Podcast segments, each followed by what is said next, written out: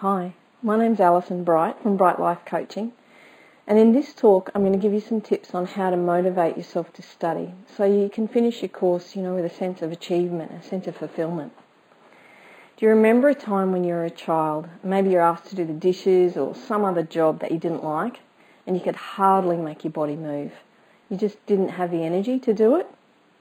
Well, your level of motivation was really low, of course.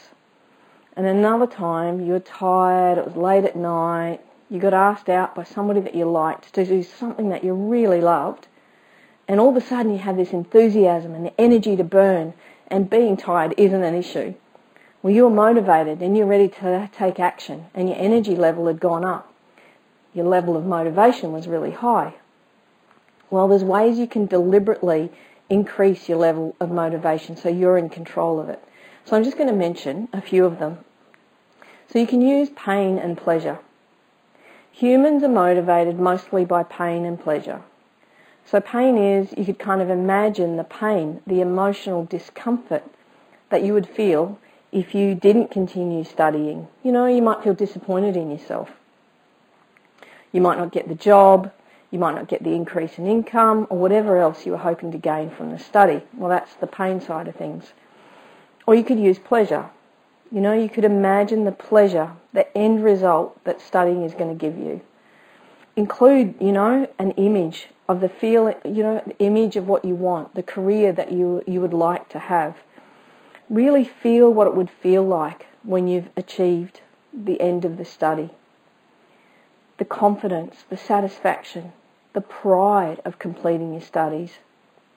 Even create a focus board with an image of you in the career that you will have. That's the pleasure side of things.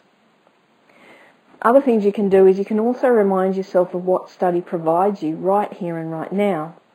You know, the mental stimulation. If you're a mum at home with small children, you're not going to probably get a lot of mental stimulation. You know, the hope and the certainty of what study will bring you. The feeling of moving forward and not staying stuck. Not to mention, you know, it adds variety today to your day. It gives you a break from the Wiggles and Captain Jake the Pirate. That's what my granddaughter's into. And even though every day you care for your children, you know, you don't necessarily feel like you've achieved. Half an hour of study can give you that feeling of getting ahead, progressing, doing something that's moving you forward. Another thing you can do is get curious. Get curious about something in your study. This is a tool to get over procrastination. When you're procrastinating, you can't go from procrastination to motivation in one step. So a way to get from procrastination to motivation is to, to get a bit curious and then a little bit interested and then a bit willing and slightly motivated until you've got enough motivation to actually take the action. You can also try visualizing yourself doing the actions that you'd like to take. This will get you started. Reading a textbook, typing on the computer, finishing an assignment, or celebrating the completion of another study unit. Just visualize those things, and that might motivate you to get started. Play inspiring music in the background. If you can't bear the thought of studying, turn on music, start dancing, watch something funny, Maybe read some inspirational quotes to put you in a good mood so from there you can motivate yourself to take action. Remember everything changes in life and this is just one chapter. This too will pass. Focus on the parts you like about your study. And if you can't get in the mood, then you just need to get started. Just do it. Take action, any action. Just get started doing anything, one small step it's like the law of inertia, you know. It's easier to keep something moving once it's already moving. So even if it's just getting the pens ready, turning the computer on, just do the easiest thing you can to start. Any small action is better than none. It's like when you look at an enormous pile of folding and you just start with one t-shirt and it gets easier after that. You can even try sitting at your desk and not getting up until you've done something that works for some people. When you're studying, you need a level of challenge and a level of ease.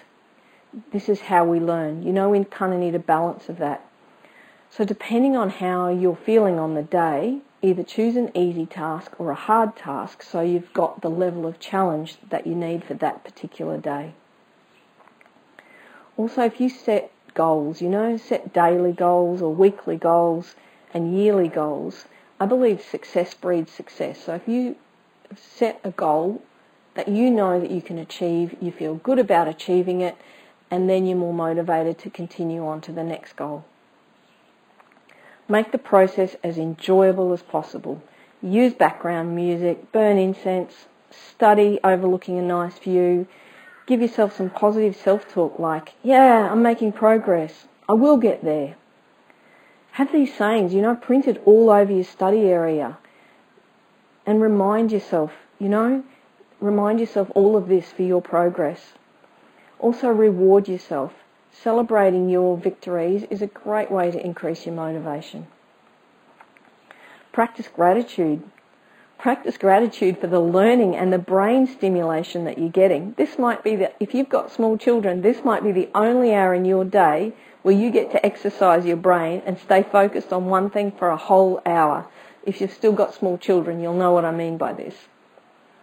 Get a study buddy so you can motivate each other and keep each other accountable. I found that being accountable to someone else is a huge motivator. And also, you know, use the learning, learning support that you get from Get Course. Just give them a call, get some greater understanding about your course or whatever you need to know. And of course, being healthy, fit and healthy will help to keep you motivated. Eat well, exercise, move around. The better you feel in general, the more motivated you'll be to study. Focus on your strengths, you know. Make a list of those strengths and skills that you have that will help you achieve your goal. Remember a time in the past where you've been determined and you finished something that you didn't really like doing or you know something that took a little bit extra long extra time or took more courage. You know, remember those times and write a list of all those inner strengths that you've got, the perseverance, the courage, the determination, all of those sort of strengths. Write the list and, and put it where you can see it on a daily basis. Well, there's a few motivational techniques you can use to complete your study course. If one doesn't work for you, then try another one. You know, try another one on a different day. What, it doesn't matter what you try, just keep trying different motivational techniques to keep you going. The only way to fail is to give up, and even then, you're not really failing. It's just feedback on how you're doing things persist even if you feel like you aren't getting anywhere. There'll be challenging times, but you're worth the effort. So really work for it, you know, you're worth this. So good luck with your study.